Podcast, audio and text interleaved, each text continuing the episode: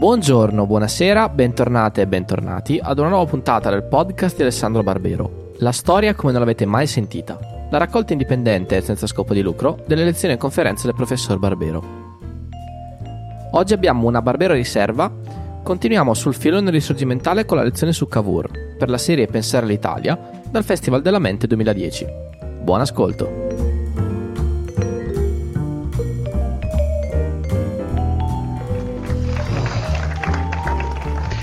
Buonasera a tutti. Dunque, eh, in questi tre incontri che mi sono stati affidati quest'anno eh, mi allontano un po' da quelli che sono i miei temi soliti e, come dire, è una scusa che devo, è un'excusatio non petita con cui devo cominciare. Io non mi occupo di mestiere di storia del risorgimento, di mestiere mi occupo di storia medievale, con qualche incursione nella storia militare, magari un po' più vicina a noi, ma degli argomenti di cui vi parlerò in queste serate non mi sono mai occupato professionalmente e gran parte delle cose che vi racconterò in queste sere le ho imparate anch'io nei mesi scorsi preparando queste lezioni. Subito ero un po' incerto se accettare un incarico del genere, poi mi è sembrato che nell'aria ci fosse comunque voglia di parlare di queste cose. Non mi sembra che ci sia quella gran voglia di celebrare, mi sembra che la macchina delle celebrazioni ufficiali non stia coinvolgendo così fortemente le persone, anche se forse è una mia impressione, ma di parlare, ragionare, capire meglio, conoscere meglio quell'epoca, soprattutto conoscere meglio quella gente e provare a capire perché hanno fatto quello che hanno fatto, provare a capire magari prima di schierarsi e giudicare a priori in base alle nostre posizioni ideologiche. Ecco, di questo mi pare ci sia voglia.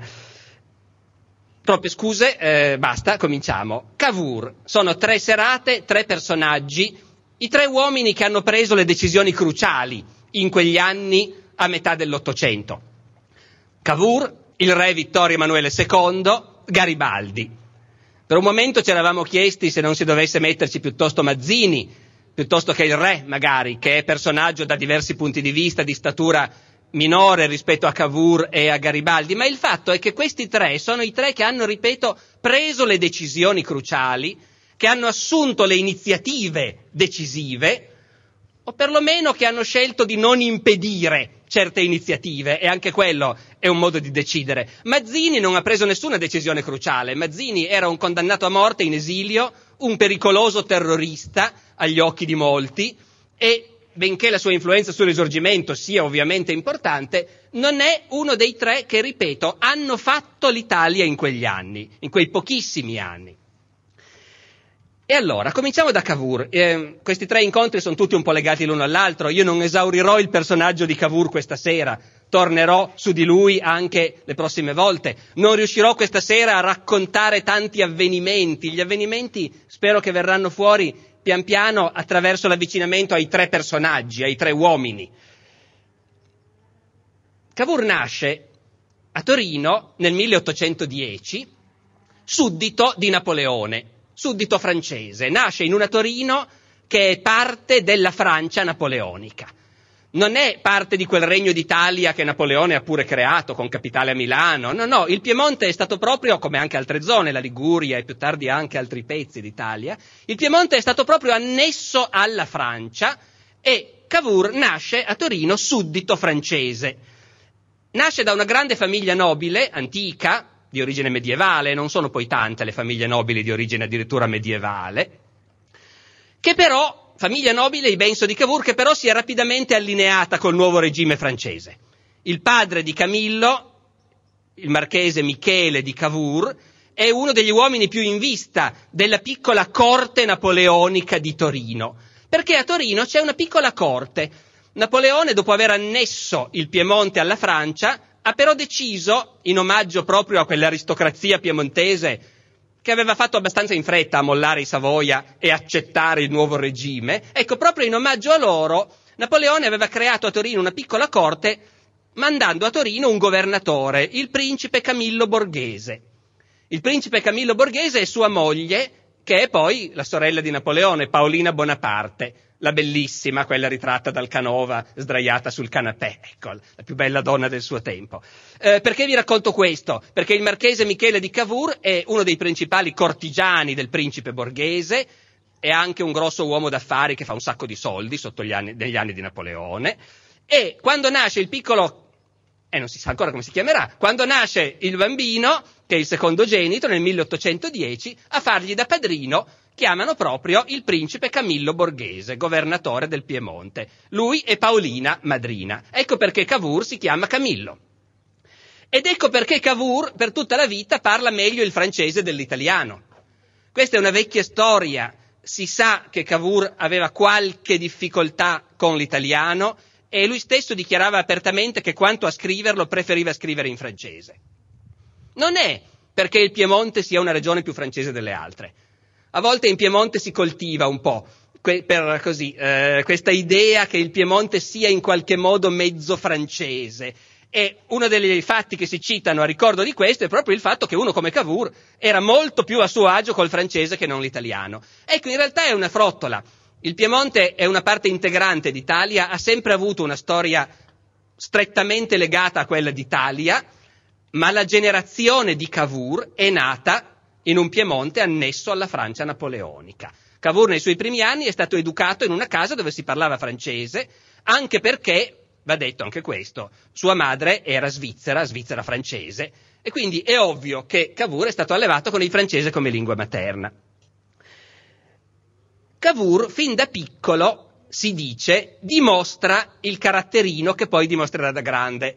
Anche questa è una vecchia storia, quando un uomo diventa celebre è facile che i parenti o i vecchi amici di famiglia si ricordino gli aneddoti che dimostrano che già da bambino in qualche modo l'uomo si vedeva già, era predestinato.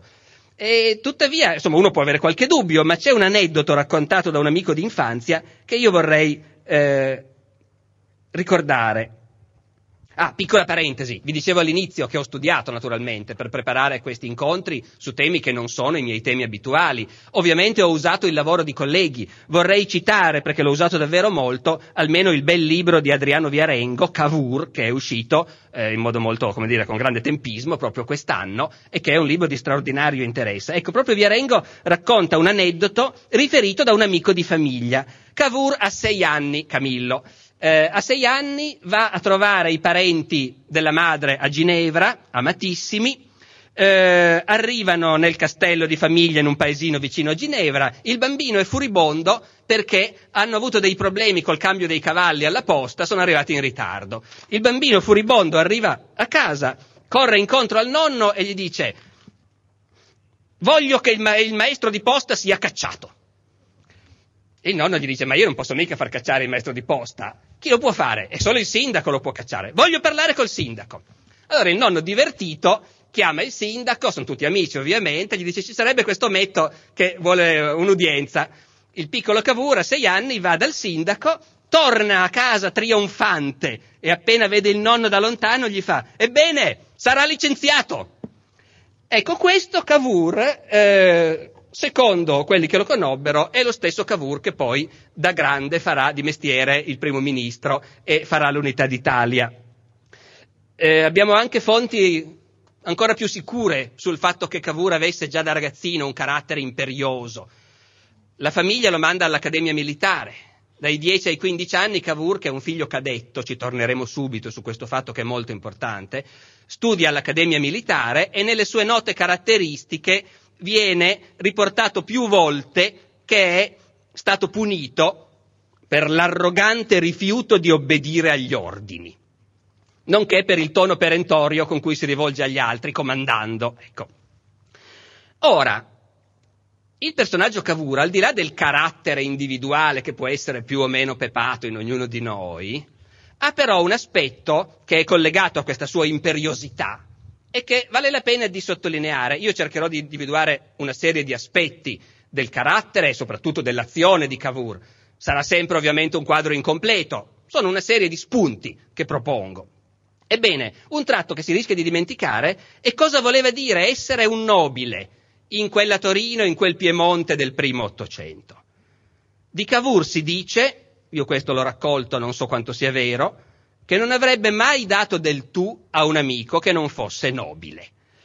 Questo può darsi, sarà così, non sarà così. Certo è che nel Piemonte del primo Ottocento, della Restaurazione, in cui Cavour cresce, c'è un'ostilità profondissima fra la nobiltà e la borghesia. C'è un'ostilità così profonda che nel 1847 sta per scoppiare la prima guerra d'indipendenza, d'accordo? L'ambasciatore inglese a Torino manda un rapporto a Londra dove dice sì, qui la situazione è molto molto tesa, secondo me qui prima o poi scoppia la guerra civile fra i nobili e i borghesi. Talmente profondo è il risentimento di queste due classi. Ebbene, Cavour è un nobile fino al midollo.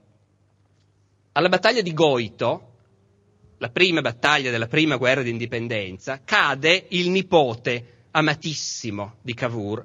Cavour non si è mai sposato, non ha avuto figli, torneremo anche su questo. Aveva un nipote amatissimo, il figlio del fratello maggiore. Questo nipote Augusto, ufficiale, cade a Goito e Cavour, si dice, conserverà per tutta la vita in camera sua l'uniforme del nipote, talmente era legato a questo ragazzo e talmente è colpito dalla sua morte.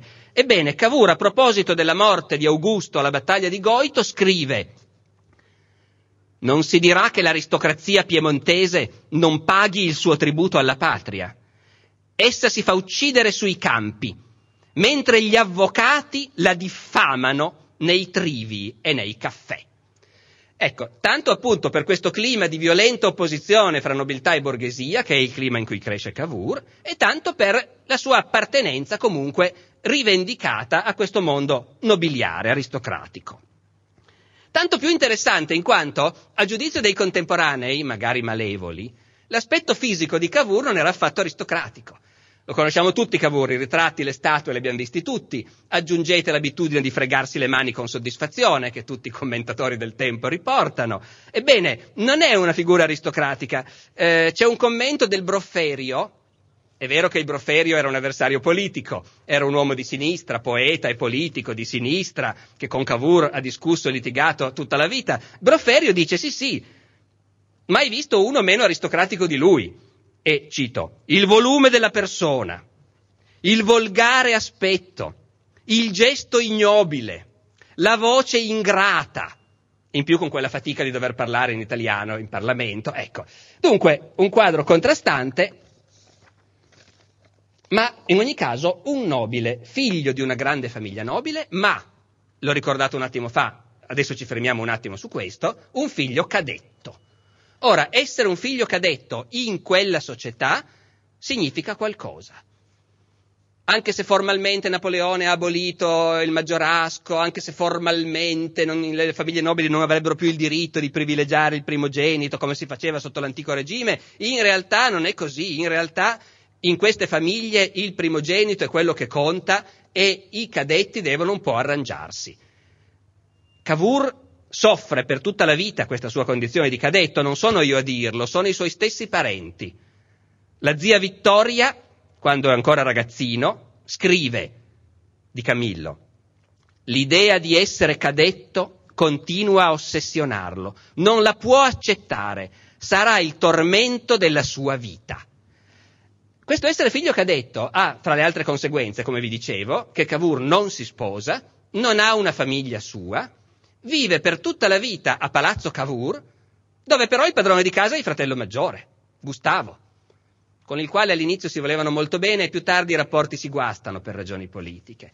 Ecco, è un dato totalmente privato, può sembrare un aneddoto inutile, però se vogliamo vedere un uomo a tutto tondo, conta anche questo. Cavour, che per anni è l'uomo più potente del Piemonte, quando torna a casa, torna in una casa che è sua solo fino a un certo punto e pranza in compagnia del fratello maggiore che siede al posto d'onore, Cavour siede di fianco. A tutti questi pasti assiste l'amministratore della famiglia, favorito dal fratello Gustavo. Camillo detesta quest'uomo, ma è costretto a pranzare con lui e cenare con lui tutti i giorni perché il fratello maggiore lo vuole a tavola. All'inizio c'è ancora la mamma, c'è il nipote Augusto, c'è un po' più di vita, poi pian piano le persone muoiono e Cavour si trova negli ultimi anni appunto a vivere nel suo appartamento dentro il palazzo del fratello, in questa casa che descrive a un amico come, cito, una specie di succursale del Père Lachaise, cioè del famoso cimitero di Parigi. Un posto dove ci sono solo le memorie di quelli che sono morti e dove non ci si diverte, evidentemente. Ma al di là dell'aneddoto, il fatto di essere figlio cadetto significa che Cavour deve farsi strada da solo nella vita. Da solo, non che non abbia i suoi privilegi, le conoscenze, gli agganci, per carità, però ha ben chiaro fin dall'inizio che la sua posizione se la deve fare. E certamente anche per questo che ha un carattere ribelle fin dall'inizio. I litigi col padre, per carità, i litigi col padre avvengono in tutte le famiglie, in tutte le epoche, in questo caso sono spesso particolarmente violenti.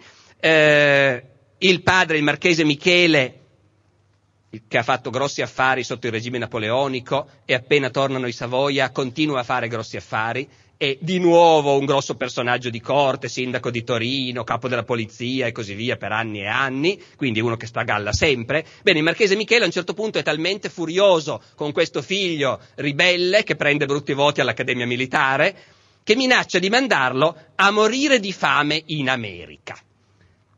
Questa faccenda dell'America tornerà ed è curioso vedere che già allora, Piemonte degli anni 20-30, c'era già questa idea dell'America come il posto dove si mandano quelli senza arte né parte, che tanto qui non riusciamo a sistemarli in nessun modo.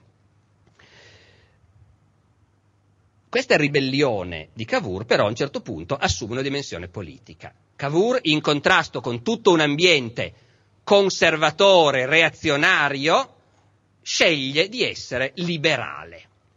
Ecco, noi oggi fatic- rischiamo di non renderci conto che essere liberale, e cioè desiderare la Costituzione, il Parlamento, le elezioni, la libertà di stampa, la libertà di associazione, questo e niente di più, ecco. Noi rischiamo di non renderci conto che nel Piemonte del giovane Cavour essere liberale poteva sembrare una cosa pericolosamente sovversiva, pericolosamente di sinistra. L'ambiente in cui nasce e vive Cavour è un ambiente di nobili che ancora nel 48, voi mi scuserete ancora un paio di citazioni che non sono personali di Camillo, ma che richiamano l'ambiente in cui lui è vissuto. Ancora nel 48 ci sono nobili che invocano a Torino, cito, piombo e capestri per contenere quegli insolenti avvocati, sempre gli avvocati, i borghesi per eccellenza, mercanti e popolani che si credono divenuti qualche cosa. Adesso che c'è stato il 48, il re ha dato lo statuto, c'è il Parlamento, si vota. C'è un professore all'Università di Torino che nel 48, vedendo che il re ha dato lo statuto, commenta dove finirà questo paese? Con tanti germi di liberalismo e democrazia, dove sia ben chiaro che la democrazia è ancora peggio del liberalismo. Eh? Ebbene, in questo Piemonte, nel Piemonte prima del 48, il giovane Camillo passa per uno pericolosamente di sinistra. E mai eh, collocazione fu più erronea, ben inteso. Però fa paura perché è liberale. Il re Carlo Alberto lo definisce a un certo punto un carbonaro impertinente. Ora di Cavour noi sappiamo che non è mai stato affiliato alla carboneria, ha sempre detestato Mazzini, le società segrete e così via, ma agli occhi di chi sta dall'altra parte dello spettro politico, già il suo liberalismo e ribellismo giovanile lo fanno passare per un pericoloso cospiratore. Tant'è vero che a 23 anni è già schedato dalla polizia austriaca, a cui senza dubbio quella piemontese passa le schede peraltro. È schedato dalla polizia austriaca la prima volta che deve andare a Milano per affari a poco più di vent'anni, ripeto, immediatamente viene fermato e portato in questura a identificarlo, perché è negli schedari dei pericolosi sovversivi della polizia austriaca. Qui mi verrebbe voglia di fare una piccolissima parentesi, ma la farò fulminea, sul fatto che a quei tempi che qualcuno magari rimpiange, se uno doveva andare da Torino a Milano doveva procurarsi il passaporto al Ministero degli Interni e poi veniva fermato alla frontiera, dalla polizia, doveva spiegare dove andava e perché, e poi veniva fermato di nuovo alla barriera doganale, di nuovo spiegare perché, mostrare il passaporto e così via, ma questo lasciamo stare. Il fatto che Cavour a 23 anni vada a Milano per affari mi permette di introdurre un altro aspetto del personaggio che è un aspetto rilevante Cavour è un uomo d'affari. Prima di essere un politico è un uomo d'affari. È un uomo d'affari anche proprio perché è un cadetto e deve farsi una fortuna, vuole farsi una fortuna sua. Finché c'è il padre, collabora con lui, il, marchese Michele continua a avere maneggi, business di ogni genere.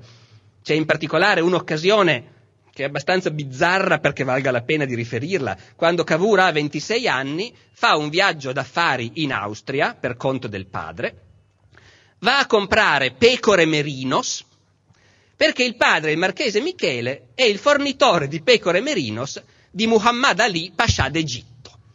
Ecco, la globalizzazione non c'era ancora, ma gli affari si facevano già su grande scala. Il pascià d'Egitto si rivolgeva a Torino per comprare pecore merinos in Austria e il giovane Camillo si occupa anche di queste cose. Così come si occupa di borsa. Gioca in borsa, gioca in borsa molto, ogni tanto ha fortuna, ogni tanto gli va molto male. È un giocatore spericolato, come sarà poi anche tutto sommato anche in politica. Eh, gioca in borsa e a un certo punto gli va veramente molto male e a Parigi ha giocato, gli è andata malissimo, si trova a dover trovare in pochi giorni 45.000 franchi. Per intenderci, 45.000 franchi all'epoca sono il reddito annuo delle due principali tenute agricole della famiglia Cavour. Due grandi tenute a riso nel Vercellese, ricchissime. Ecco, l'intero reddito annuo di queste tenute Cavour se l'è bruciato in borsa con una speculazione a Parigi e da Parigi scrive al padre e questo è molto indicativo dello stile di Camillo.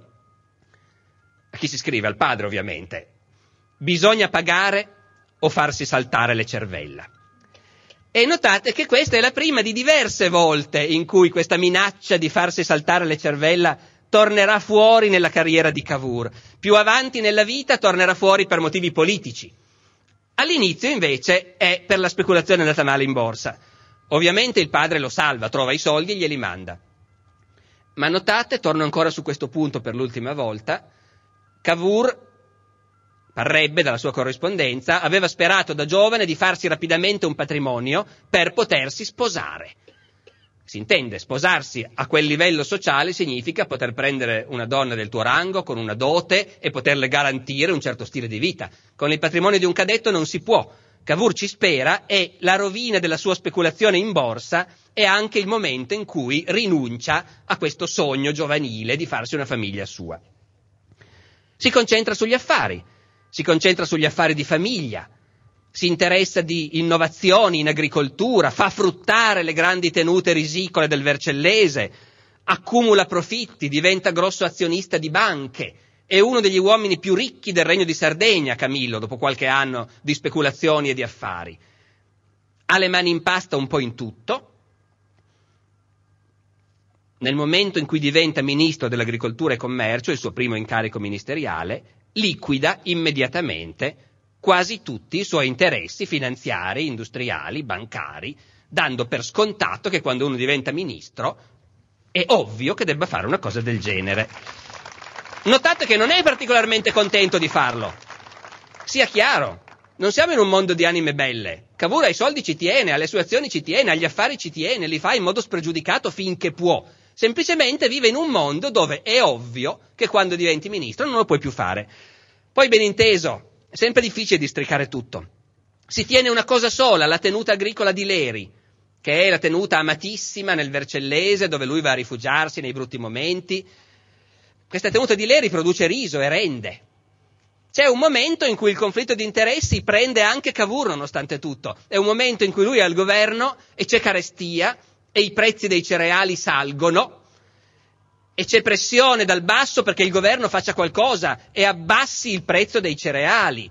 E Cavour non lo fa e ben inteso, lui non lo fa soprattutto perché non ci crede, la sua posizione teorica, economica è che il liberismo assoluto è l'unica cosa possibile, però è anche vero che più alti sono i prezzi dei cereali e più il suo riso del Vercellese rende. E quella è forse l'unica occasione in cui a Torino Cavour è fischiato dalla gente e la gente va a tirar pietre contro le finestre di Palazzo Cavour accusandolo di affamare il popolo per dire che appunto non è così semplice neanche in un'epoca che lo dà per scontato districare fino in fondo gli affari e la politica. Quello che vorrei sottolineare adesso è che il Cavour, uomo d'affari ed economista, è il punto di partenza della sua carriera politica. È come l'economista più competente del Piemonte, che lui a un certo punto viene chiamato al governo, che a un certo punto diventa evidente a tutti che di un uomo così non si può fare a meno ma non è un economista teorico in senso astratto. Cavour ha una conoscenza approfondita del funzionamento della società, delle classi sociali, dei salari, dei prezzi. Fin da ragazzo, da ragazzo no, ma da giovanotto ha una conoscenza di queste cose. C'è una cosa significativa, quando Cavour ha 24 anni, il governo inglese si sta preparando a varare una serie di leggi sulla povertà, sull'assistenza ai poveri, sul lavoro obbligatorio per i mendicanti e così via, il complesso delle poor laws, come le chiamano. Per varare questo insieme di leggi, il governo inglese fa una grande inchiesta in Europa per sapere com'è la condizione dei poveri e degli operai, che sono quasi la stessa cosa, nei vari paesi europei. L'ambasciatore inglese a Torino si rivolge al sindaco, che è il papà di Cavour, chiedendogli delle notizie, delle informazioni sulla situazione degli operai a Torino. Il marchese Michele dice: Ma c'è mio figlio, lui queste cose le sa benissimo.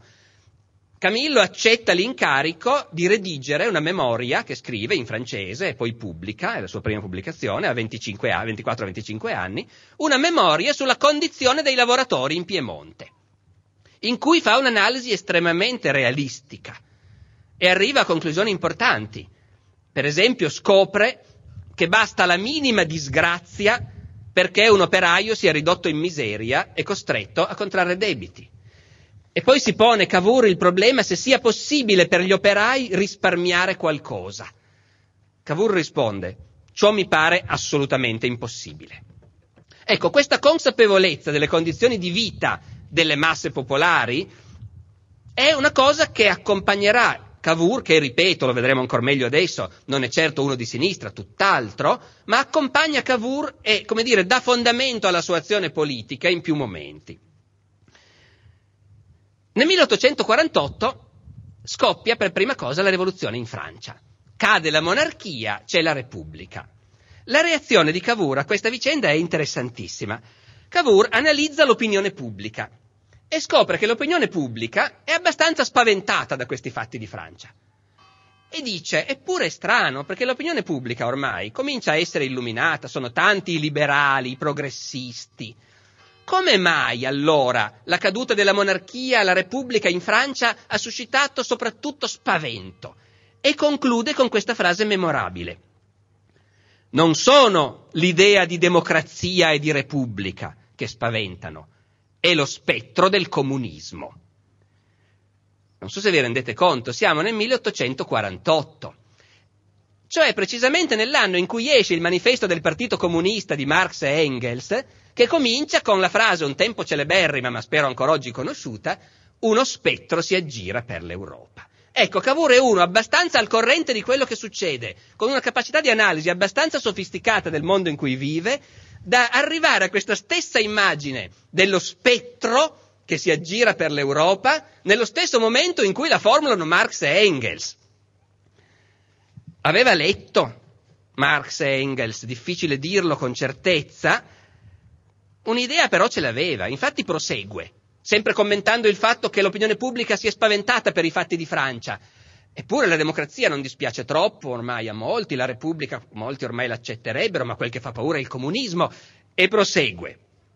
Ognuno si domanda se le dottrine socialiste e comuniste, nate nei cupi cervelli di alcuni filosofi della Germania, eccoli Marx e gli Engels, stanno per essere tradotte in pratica da quegli ardimentosi francesi. Perché continui, i francesi si sa, sono capaci di tutto, lo si è visto nel 1789, ne hanno fatte di tutti i tipi. Adesso chissà mai che non prendano loro in mente l'idea del comunismo, perché a quel punto siamo fritti. Cavour continua a seguire questo tema. La Repubblica francese dura tre anni.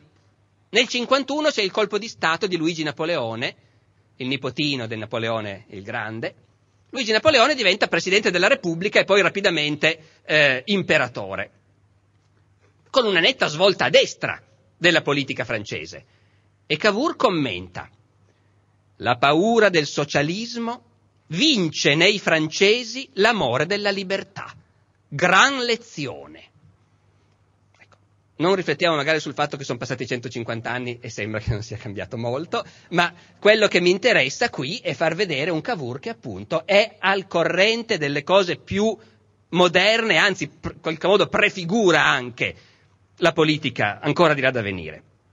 Ben inteso, Cavour quindi fieramente anticomunista, antirivoluzionario e così via, ma quando i tessitori biellesi scioperano, quando le fabbriche di Biella, che sono il principale polo, il primo piccolo polo industriale del Piemonte, entrano in sciopero e sono i primi scioperi da quelle parti negli anni 50, Cavour che è al governo, risponde che per prevenire il socialismo, e stavo citando di nuovo, è necessario migliorare i salari degli operai e migliorare la loro condizione. Addio, me lo rende poi per piacere? Grazie. Vabbè, grazie. Dunque è necessario migliorare la condizione degli operai, cito ancora, se no è inevitabile la guerra sociale.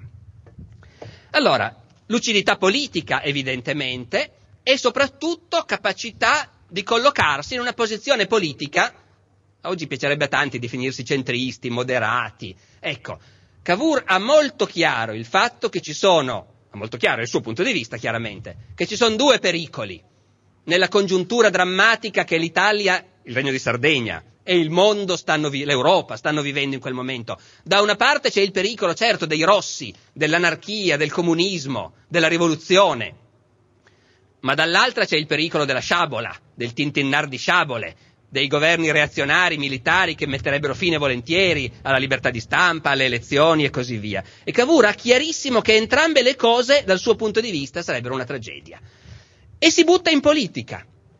Cavour si butta in politica nel 48, enunciando chiaramente che c'è bisogno di quello.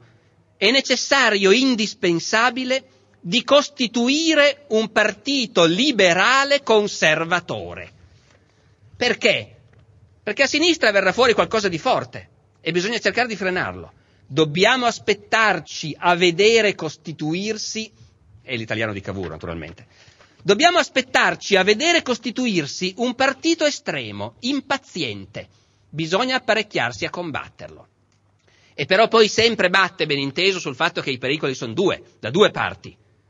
Quando la prima guerra d'indipendenza va a finire molto male, con il disastro di Novara nel 49, e sembra che il Piemonte sia lì lì per ridiventare reazionario, abolire lo statuto e così via, Cavour dice qui c'è il pericolo, due pericoli di nuovo, di venire sommersi dalle onde dell'anarchia o incatenati al potere della sciabola. E invece ci vuole una linea di mezzo che però deve essere una linea risolutamente riformista, Cito ancora, scusatemi se cito troppo me lo direte, nelle prossime serate diminuirò le citazioni. Le riforme, è sempre Camillo che parla, compiute a tempo, invece di indebolire l'autorità, la rafforzano. Invece di crescere la forza dello spirito rivoluzionario, lo riducono all'impotenza. E dunque Cavour nel 48, a 38 anni, decide, ormai è un uomo ricco, decide che ancora più degli affari gli interessa la politica, perché il mondo sta vivendo una stagione straordinaria e lui vuole esserci dentro e vuole essere uno di quelli che la dirigono, questa stagione straordinaria. In parte è certamente ancora l'ambizione di un carattere straordinario e anche ancora sempre l'ambizione del cadetto che ha imparato che la sua posizione deve farsela da solo. C'è un aneddoto molto rivelatore. Una lettera di Cavour, torniamo indietro di qualche anno, quando aveva 22 anni, Cavour scrive alla marchesa di Barolo, dicendo, con quel tono che si ha a volte a 22 anni quando si pensa di essere usciti dall'adolescenza, dice io ormai sono disilluso, non è più come quando ero ragazzo, cito, quando avrei creduto del tutto naturale risvegliarmi un bel mattino primo ministro del Regno d'Italia. Ecco, parleremo poi di quanto l'idea di un regno d'Italia fosse plausibile, pens- immaginabile al tempo in cui Cavour era giovane. Molti politici seri, serissimi, avrebbero detto no, figuriamoci, non è nemmeno immaginabile. Cavour a 22 anni si ricorda che lui da ragazzino, quando sognava a occhi aperti, si vedeva non primo ministro del regno di Sardegna, ma primo ministro del regno d'Italia. Dopodiché, appunto, nel 48 decide di entrare in politica per la via del giornalismo. Un'altra intuizione di Cavour è che la politica si fa con i mass media, cosa che fino al 48 non era possibile, perché prima dello statuto non c'era la libertà di stampa. I giornali li controllava la polizia e impediva di pubblicare qualunque cosa che non andasse bene al governo, di conseguenza giornali politici non ne esistevano. La concessione dello statuto a Torino nel 48 vuol dire anche che di colpo nascono un'infinità di giornali, giornali politici. Cavour, che ormai i soldi li ha, si fa il suo giornale che lui dirige e che, di nuovo, con notevole capacità di previsione, intitola Il risorgimento. Siamo appena all'inizio, ma il concetto evidentemente circola già e lui ha già capito che quello è lo slogan cruciale. Dunque Cavour dirige il risorgimento e in quegli anni, in quei mesi, in realtà non dura moltissimo intera faccenda, due o tre anni al massimo, eh, si compiace di essere un giornalista, parla di sé come un giornalista, termine che è appena nato all'epoca e che indica in realtà il direttore di giornale, naturalmente dagli occhi di Camillo, non certo l'ultimo articolista. E va alle elezioni. Va alle elezioni del 48 per il primo Parlamento subalpino ed è battuto. Non entra in Parlamento, è furioso Cito ancora da una sua lettera a un amico. Oh dura sorte! Solo tra i giornalisti mi trovo escluso dalla Camera. Dopo aver lavorato nel campo della politica, altrettanto, se non di più, di qualunque mio collega giornalista, sono il solo rigettato dal Paese. Va detto che Cavour non è mai stato uno che prende bene le sconfitte. Eh, anche in seguito eh, è uno che tende a reagire piuttosto violentemente alle sconfitte. Eh, per fortuna c'è subito un'elezione suppletiva e viene eletto stavolta. Va in Parlamento e ci resterà per tutti quei 12 anni che gli restano da vivere, 13 nel 48. Dunque entra in Parlamento, ma il Parlamento è soltanto un gradino. Cavour si sente ed è certamente di una statura tale da dover essere chiamato al governo. È l'economista più esperto del regno, oltre a essere uno degli uomini più ricchi del regno, sottolineiamolo, con soldi che si è fatto in gran parte da sé. Invece, dopo la catastrofe di Novara del 49, si fa il nuovo governo d'Azeglio, Cavour credeva di essere chiamato al governo, d'Azeglio non lo chiama. Cavour se ne va a Leri, in campagna, e di nuovo scrive agli amici. Almeno lì avrò la consolazione di vivere come se quella puttana d'Italia non esistesse. Dove la cosa che non trae più di tutte è l'Italia, però perché lui vuole diventare ministro del Regno di Sardegna. Hanno appena perso clamorosamente la prima guerra d'indipendenza. Molti stanno pensando, bah, beh, basta, se abbiamo provato è finita. A Cavour è chiarissimo che l'orizzonte della politica è l'orizzonte dell'Italia. Certo, se è così faticoso servire l'Italia, ogni tanto viene voglia di mandare tutto al diavolo. Ma sono crisi che passano rapidamente. Cavour sa molto bene quello che vuole, aspetta il suo tempo. Finalmente, due anni dopo, nel 51, D'Azeglio commette l'errore della sua vita e lo chiama al governo. All'inizio D'Azeglio è contentissimo, il governo era debole, mancava di individualità forti, uno come Cavour è proprio quello che ci vuole. D'Azeglio scrive, sono contentissimo di aver chiamato Cavour, è un autentico gallo da combattimento, specialità che ci mancava. Io non mi fermerò durante questa serata o quel poco che ne resta sul Cavour politico capace di padroneggiare i parlamenti come vuole, sul Cavour che governa anche quando non è al governo, perché non c'è nessuno nel paese che abbia un seguito delle clientele, le folle che gli vanno dietro, come le ha lui, ecco, non mi fermerò su questo, ma certamente, appunto, è un gallo da combattimento, è un politico di razza. D'Azeglio si illude. Il re Vittorio, di cui parleremo molto più ampiamente domani, ma che facciamo entrare nel nostro racconto adesso, il re Vittorio è più lucido quando D'Azeglio, tutto contento, va a dirgli che ha dato un ministero a Cavour, il re gli dice: Ma come? Ma non vedono lor signori che quell'uomo lì li manderà tutti con le gambe all'aria? Ma parlava in piemontese e disse di peggio, ben inteso. Ecco, il re aveva perfettamente ragione. Già pochi mesi dopo, quando D'Azeglio si riferisce a Cavour nelle sue lettere, lo chiama l'empio rivale eh, Cavour con ogni mezzo si dà da fare, alla fine fa fuori D'Azeglio, diventa lui primo ministro ed è il padrone della politica del Regno di Sardegna per un decennio. Il governo di Cavour corrisponde appunto alla gran parte del decennio 1850 ed è un decennio di stupefacente crescita per l'economia piemontese, piemontese, ligure, del Regno di Sardegna. In parte, in gran parte, questa crescita è anche merito di Cavour nella misura in cui la crescita economica dipende dai governi, ma noi viviamo in un'epoca in cui si dà per scontato che i governi possano fare delle cose, debbano intervenire per sostenere l'economia. Bene, certamente Cavour questo lo sapeva e lo faceva. La caratteristica dominante del Cavour che governa l'economia è la fede nella modernizzazione, che risale anche lì a quando era giovane a quando a 25 anni è andato in viaggio in Inghilterra e ha fatto questa esperienza formativa decisiva, è andato in treno da Liverpool a Manchester, 1835, 50 km in un'ora e mezza. Una di quelle esperienze che cambiano un modo di vedere il mondo. Da quel momento Camillo ha un cardine fermissimo. Progresso, modernizzazione, infrastrutture, ferrovie, ferrovie, ferrovie, ferrovie, porti, ferrovie, strade, ferrovie, canali, trafori e ferrovie naturalmente. Tutto questo costerà moltissimo, certo, costerà moltissimo.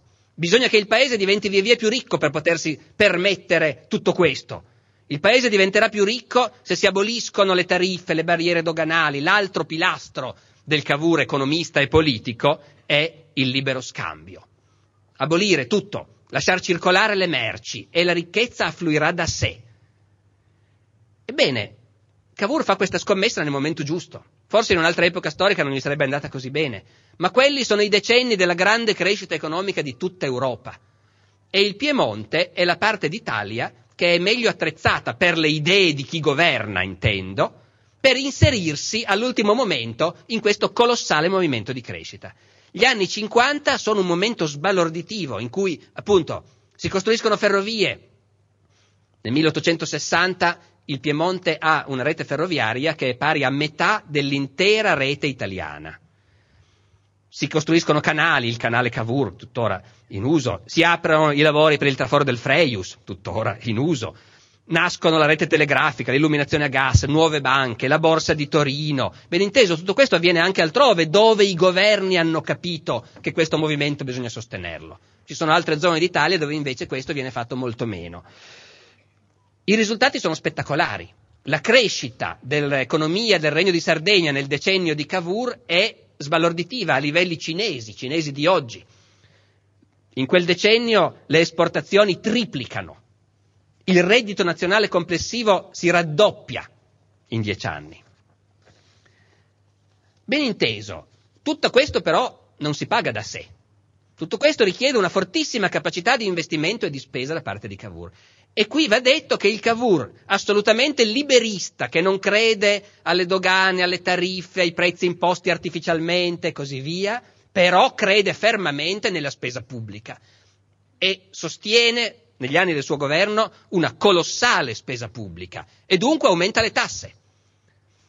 Cavour nei suoi anni di governo e di splendore è temuto e odiato anche da qualcuno come quello che sta facendo pagare un sacco di tasse a quelli che prima non le pagavano. Il sistema fiscale fino a quel momento era ancora un sistema di antico regime, sostanzialmente basato sulla terra. Chi ha la terra paga le imposte. Le professioni, per esempio, praticamente non pagavano. Cavour fa pagare le tasse agli avvocati, ai medici.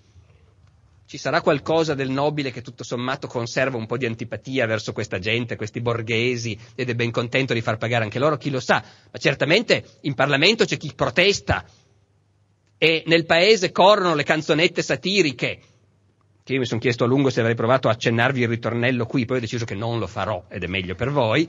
Tuttavia corrono le canzonette satiriche in cui il ritornello è appunto cacciate fuori scudi per il magni- evviva il magnifico conte di Cavour, il tutto in piemontese si intende. Ora però questa colossale crescita economica non è fine a se stessa. Nella prospettiva di Cavour è evidente che le sfide dell'Italia, della Sardegna, del Piemonte e dell'Italia sono da un lato la modernizzazione economica e dall'altro la liberazione del paese dalle ingerenze straniere, poi anche l'unità. Se abbiamo tempo ci arriveremo, ma questo passa un po' in secondo piano, a dire la verità all'inizio. La prima cosa è la liberazione di quelle parti d'Italia che appartengono a potenze straniere, il lombardo-veneto austriaco essenzialmente. Ecco. Da questo punto di vista Cavour ha ben chiaro che la modernizzazione del paese significa anche un passo in quella direzione. Le ferrovie da sole, per il solo fatto che fanno spostare la gente, sono un passo in quella direzione. Già nel 1845, non è ancora al governo, ha 35 anni, è un economista noto, scrive un articolo per una rivista svizzera in cui dice che le ferrovie favoriranno lo spirito di nazionalità italiana proprio per il solo fatto che produrranno un incessante movimento di persone in tutte le direzioni, in quell'Italia che in gran parte all'epoca ha ancora strade impraticabili, briganti che le minacciano e così via.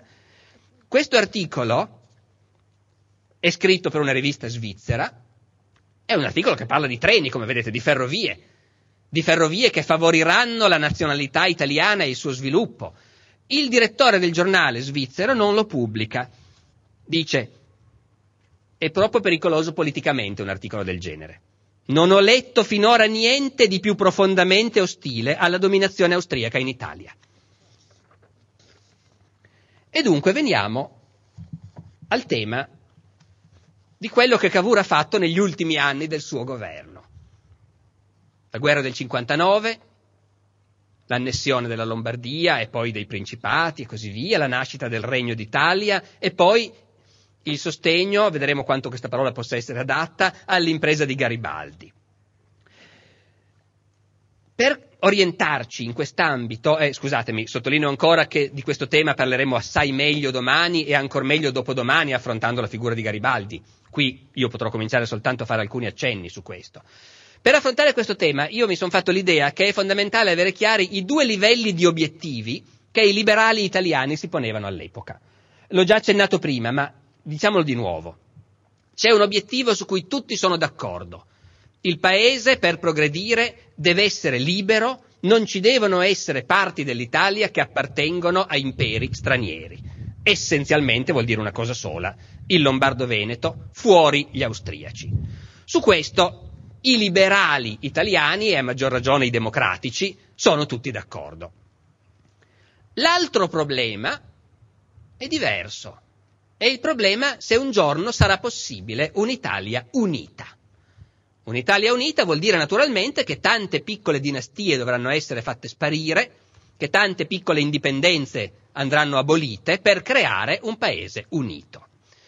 Questo secondo punto è nell'aria, se ne parla, gli appassionati ci credono, ma la gente coi piedi per terra come Cavour per molto tempo non ci crede affatto ancora pochissimi anni prima che tutto precipiti con l'impresa di Garibaldi e che si arrivi davvero all'Italia unita, Cavour a un certo punto, in un congresso in cui si discute di queste cose, dice apertamente che l'idea dell'Italia unita è una corbelleria.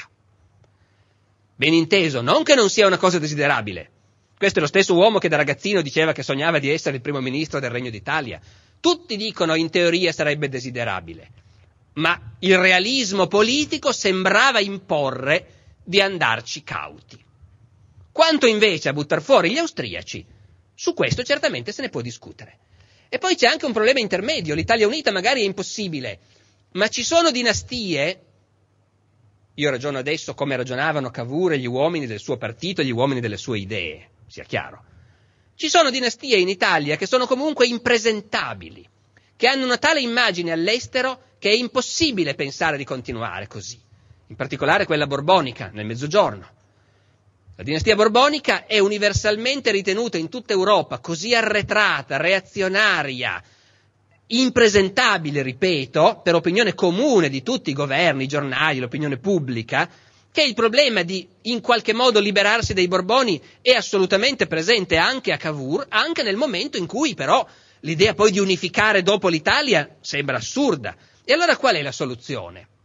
Il fatto è che ancora in quegli anni, gli anni fra la prima e la seconda guerra d'indipendenza, la diplomazia europea ragiona ancora abbastanza in termini vecchi, nei termini di quella politica dinastica che si faceva nel Settecento. Avete presente quelle guerre in cui il problema era soltanto se un Borbone diventava re di Spagna oppure no, la guerra appunto di successione spagnola, austriaca. Ecco, è abbastanza impressionante vedere come anche in un'epoca che noi penseremmo più vicina alla nostra, la metà dell'Ottocento, in realtà i governi e le diplomazie ragionavano ancora abbastanza in questi termini. E quindi era tutto un discorrere di scambi. I Borboni, per esempio, sono impresentabili, è vero, se potessimo toglierli, chi ci mettiamo? Qualcun altro al loro posto, bisogna fare degli spostamenti. Questo viene fuori in modo straordinario al congresso di Parigi del 1856. C'è stata la guerra di Crimea. Cavour ha ottenuto che il Regno di Sardegna partecipasse alla guerra di Crimea per stringere un legame di amicizia con la Francia e con l'Inghilterra, sempre in vista un giorno di buttar fuori gli austriaci dall'Italia, in vista di una guerra in cui sarà necessario il sostegno della Francia e dell'Inghilterra. Alla fine della guerra di Crimea si fa un bel congresso a Parigi per ridisegnare la mappa d'Europa. Ed è qui che si vede proprio questa mentalità dei politici, dei diplomatici, per cui si ragiona ancora in termini di dinastie. È la prima volta che io ho incontrato in cui Cavour eh, discute apertamente, ufficialmente, del fatto che i Borboni da Napoli bisognerebbe buttarli fuori. A Napoli c'è Ferdinando II, il re bomba, e Cavour a un certo punto scrive, sì, domani vedo il ministro degli esteri inglese, cito, credo di potergli parlare di gettare in aria il bomba. E poi una volta gettato in aria cosa si fa? Beh, per esempio, se ci fosse un principe Sabaudo, un cugino del re Vittorio che potesse prendere il trono di Napoli, magnifico, no? Ecco, sul momento a Parigi l'idea non piace troppo, viene fermata, ma discutono di tante altre cose. C'è il Ducato di Parma. Il Piemonte ha partecipato alla guerra di Crimea, bisognerà pur dare qualcosa ai Savoia. Ai Savoia piacerebbe moltissimo il Ducato di Parma. E Napoleone III dice a Cavour, trovate un posto qualunque dove mandare la duchessa di Parma e io farò dare il suo ducato al Piemonte.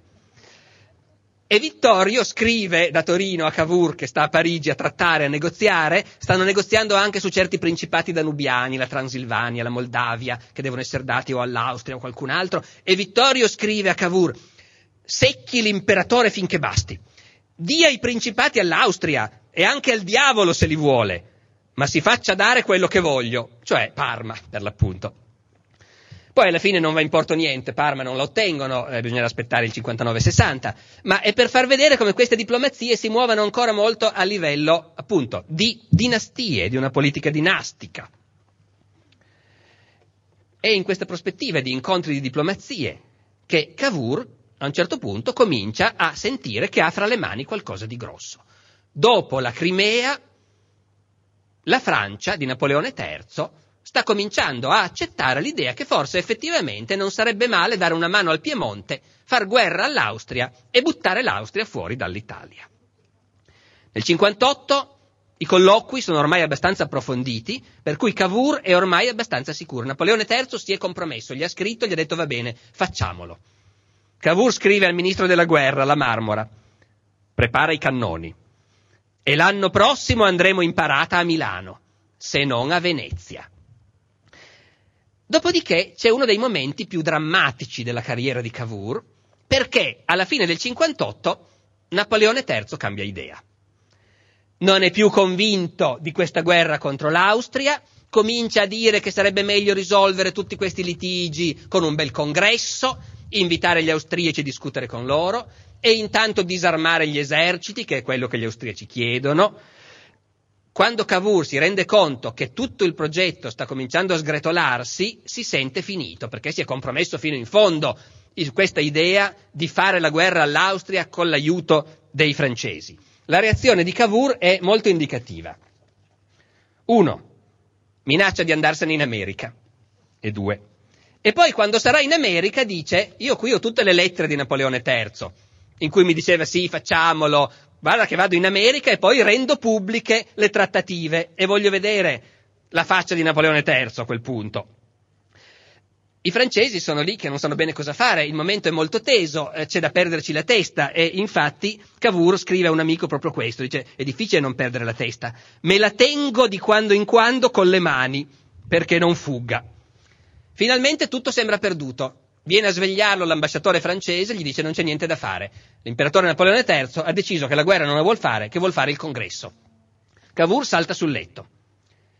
Ora non mi resta altro da fare che spararmi un colpo di pistola e farmi saltare la testa. E due, ce ne sono altre, ma insomma. Eh, però sono momenti di scoraggiamento e io li cito non solo perché è divertente vedere insomma, le reazioni così emotive di un uomo che a prima vista potrebbe sembrare così freddo a guardare i suoi ritratti e che invece era chiaramente un uomo fortemente passionale, violento, ecco. Eh, e le cito anche per far vedere che quest'uomo è stato più volte sul punto di disperare e giocava una, una partita politica di una difficoltà estrema e però si è sempre ripreso è sempre prevalso alla fine l'entusiasmo, l'entusiasmo anche gioioso, la certezza che ce la facciamo. Gli vengono a dire che l'Inghilterra, pure l'Inghilterra è contraria. E lui qui ha uno scatto. Non ci sarà Inghilterra che possa impedirci di andare a bruciare Vienna. Noi metteremo il fuoco all'Europa. Ecco, forse il vecchio Carlo Alberto che diceva sì, un carbonaro impertinente, insomma qualcosa aveva colto. Eh, a forza di insistere, a forza di tener duro, di tenersi ferma la testa con le mani perché non voli via, Cavour, a forza di ricattare, Cavour riesce a convincere Napoleone III che ormai non può più tirarsi indietro, che questa guerra all'Austria bisogna farla e dunque la guerra si fa. Io qui però vorrei, sto arrivando alla fine ben inteso, eh, lo dico per gli organizzatori che saranno già preoccupati, ma vorrei sottolineare ancora un aspetto. Finora noi parliamo del Cavour politico che tratta con Napoleone III, che tratta con i ministri, parliamo di una politica fatta in apparenza sopra le teste della gente. In realtà non è così. Questa è la politica di gabinetto fatta dai politici, fatta dagli uomini, fatta dagli uomini di potere, che in ogni epoca esiste naturalmente e che noi storici oggi possiamo raccontare quando si tratta dell'Ottocento, perché abbiamo le lettere, abbiamo i diari. Gli storici del futuro racconteranno la politica di potere degli anni 2000, perché forse avranno le lettere e i diari dei potenti di oggi. Ma al di là di questa politica di gabinetto, la politica della trattativa, del negoziato, dell'intrigo, del ricatto, della complicità e dei disegni colossali che però ne vengono fuori, c'è l'opinione pubblica, ci sono le masse, ci sono i giornali che in un paese liberale come il Piemonte di allora continuamente seguono l'azione del governo, la denunciano, la criticano, c'è il Parlamento dove bisogna andare a rispondere e c'è, ripeto, l'opinione pubblica e i popoli. È un tema delicato quello di quanto i popoli siano stati coinvolti nel risorgimento, però io qui vorrei citare soltanto una battuta di Cavour quando appunto si tratta del fatto che ormai si è suscitata questa idea che si farà la guerra all'Austria e c'è evidentemente un entusiasmo popolare per questa idea e gli dicono no, non si fa più. E Cavour dice io non posso trattare le popolazioni come le comparse in teatro e farle uscire o entrare a capriccio. E dunque al di sotto dei politici che tramano le popolazioni ci sono. E come? E dunque la guerra si fa, si vince e poi di nuovo c'è apparentemente una catastrofe inattesa. La guerra si è vinta, sono entrati a Milano, hanno sconfitto gli austriaci a Magenta, poi a Solferino e San Martino, si potrebbe continuare, Garibaldi ha quasi conquistato Trento e invece Napoleone III decide, stavolta sì, che adesso basta però che non ha più interesse politico a continuare, che gli basta aver indebolito l'Austria, aver rafforzato il Piemonte, ma basta la Lombardia, il Veneto non c'è nessun bisogno di aggiungere anche il Veneto, e quindi Napoleone III firma l'armistizio di Villafranca con l'Austria. E il re Vittorio, anche se poi dirà che lui c'era rimasto malissimo, però di fatto anche lui dice sì dai ci fermiamo, abbiamo già fatto un bel boccone, può bastarci. Quando Cavour viene informato di quello che è successo, se non muore in quel momento è un miracolo. Si precipita dal re e c'è una scena famosa, una scenata famosa tra Cavour e il re, in cui quando Cavour esce, quelli che lo vedono hanno poi testimoniato che sembrava quasi uscito di senno. E il re Vittorio ha poi riferito che durante quella scenata Cavour, il suo primo ministro, eh, ha preso a calci le sedie, lo ha chiamato traditore, e peggio, Cavour al re, per aver accettato l'armistizio, ha minacciato di dimettersi e ha anche detto se un ministro deve sapere quando è ora di dimettersi, un re deve sapere quando è ora di abdicare.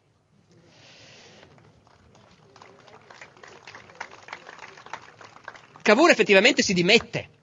Il re, ne riparleremo domani, ormai è quasi il turno di Vittorio, il re, tra, devo dire, eh, tira un sospiro di sollievo, perché eh, lavorare con Cavour non era proprio facile.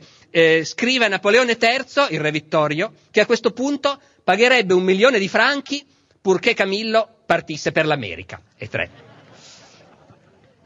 Camillo, quanto a lui, dice a un amico, mi accorgo che per me è cominciata la vecchiaia. Non ha 50 anni in quel momento lo richiamano al governo subito. Provano in tutti i modi a fare un altro governo, senza Cavour non c'è nessuna maggioranza, non c'è nessun governo possibile, lo richiamano al governo. Fa in tempo a seguire la vicenda di Garibaldi, che non vi racconterò stasera, perché invece io non faccio in tempo a raccontarla stasera, e poi è meglio raccontarla dal punto di vista di Garibaldi, anche il ruolo di Cavour lo vedremo dopodomani.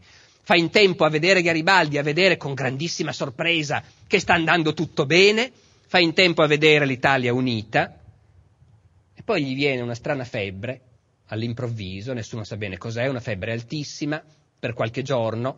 Oggi si dice che sia malari, che sia stata un attacco di malaria, forse presa nelle sue risaie del Vercellese. Eh, lo riesumeranno fra poco, credo, per eh, esaminare i resti e vedere se effettivamente questa ipotesi è attendibile. Certamente gli viene una febbre tremenda e in pochi giorni muore, a 51 anni. E sulla morte di Cavour io vorrei citare due testimonianze dell'epoca, voi mi scuserete.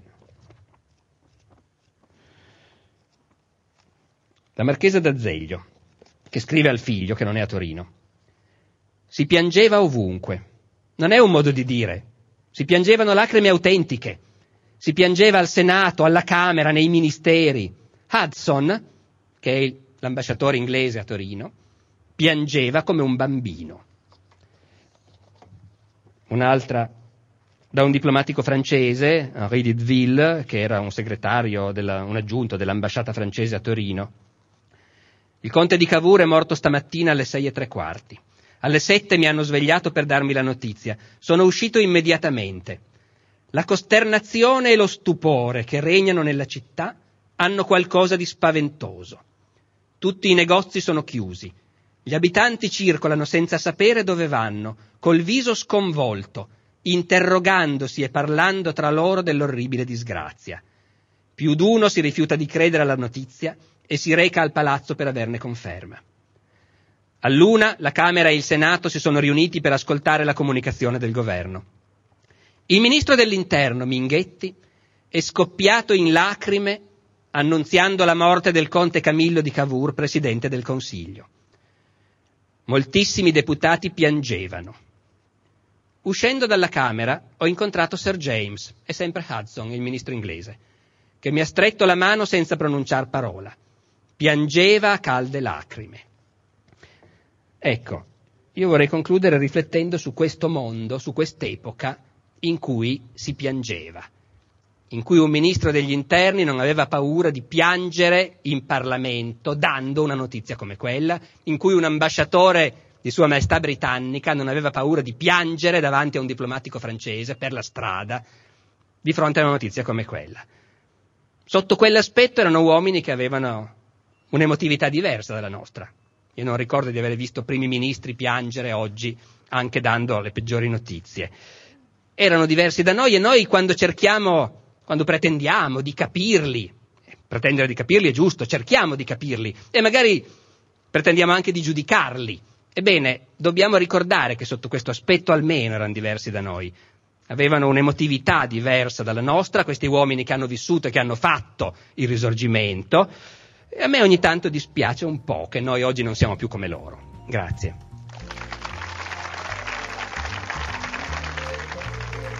Grazie per aver ascoltato questa puntata del podcast di Alessandro Barbero. Nella descrizione dell'episodio trovate il link al sito del Festival della Mente, da cui viene questa lezione. Le altre puntate della serie Pensare all'Italia sono pubblicate come puntate numero 23 e 24. Un promemoria, la puntata di domenica prossima sarà l'ultima prima della pausa estiva. Riprenderemo le pubblicazioni a settembre. Come sempre, anche questo mercoledì ci troviamo con tutta la community su Discord per il consueto palco del mercoledì. Un'oretta di chiacchiere sulla storia, la società e più o meno su tutto quello che ci viene in mente. Alle 21 il link è in descrizione. La musica è, come sempre, il George Street Shuffle di Kevin MacLeod in Competech.com, pubblicato con licenza Creative Commons CC BY 4.0. Ci sentiamo la settimana prossima con una nuova puntata del podcast di Alessandro Barbero. Ciao!